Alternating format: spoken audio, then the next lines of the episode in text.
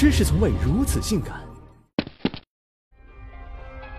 是什么让至亲好友毫无顾忌变成市井无赖？是什么让寻常男子义无反顾化身衣冠禽兽？新婚佳节是什么让人心力交瘁、精疲力尽？又是什么让良宵一夜沦为色情直播秀？是闹洞房。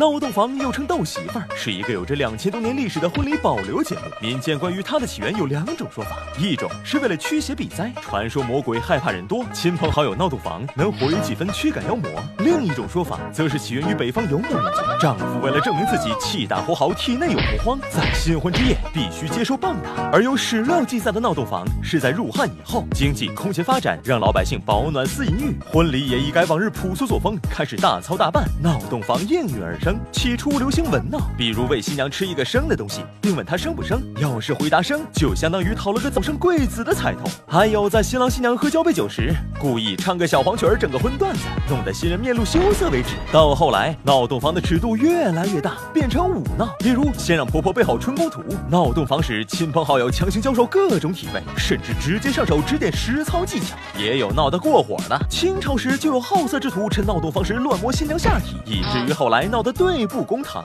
古人的玩法让人开眼，可现代人闹起洞房来一点不比老祖宗差。特别是在各地狼友的群策群力下，我国闹洞房业一一片兴旺，场面直逼十一区拍摄现场。现在来个裸体涂鸦、捆绑 play，那都不算事儿。公公媳妇热吻上演近段相间才算主旋律，再搭上伴娘来一出暴力凌辱，这才完事儿。由于闹得太凶，很多喜事往往升级成了形式，甚至当场办成了丧事。虽然形势紧迫，但婚总得结啊，没办。法，一些地方迫不得已流行起雇佣三陪女做职业伴娘，也算是促进了失足妇女再就业，重新融入社会大怀抱。洞房陋习为何如此大大行其道？说起来，这算是五千多年来国人性压抑的结果。古话说食色性也，人们平时大多有贼心没贼胆，而闹洞房恰好给了他们名正言顺耍流氓的机会。而在某些新人看来，闹洞房也是讨个吉利，即使有时候玩得过火，也会碍于情面有苦不说，这就变相助长了这一歪风邪气。另外，对闹洞房者而言，有时即使知道这样不好，但一看别人，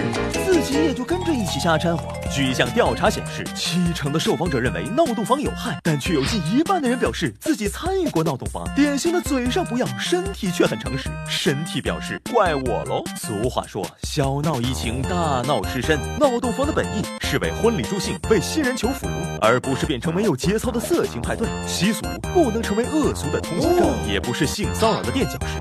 为了图一时之快，落个进去捡肥皂的结局，那就得不偿失了。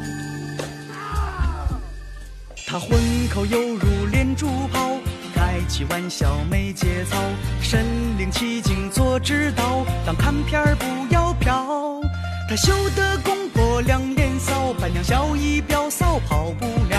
新郎媳妇儿还没摸着，倒让他先把便宜捞。啊，结个婚有好多山炮。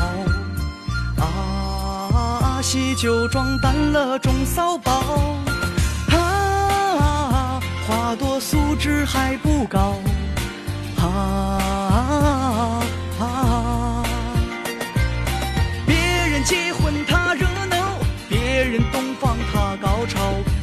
下七手把火浇，自己撑死也几秒。谁的兴致特别高，谁的某个器官小，浑水摸鱼比脸不要，分钟告他性骚扰。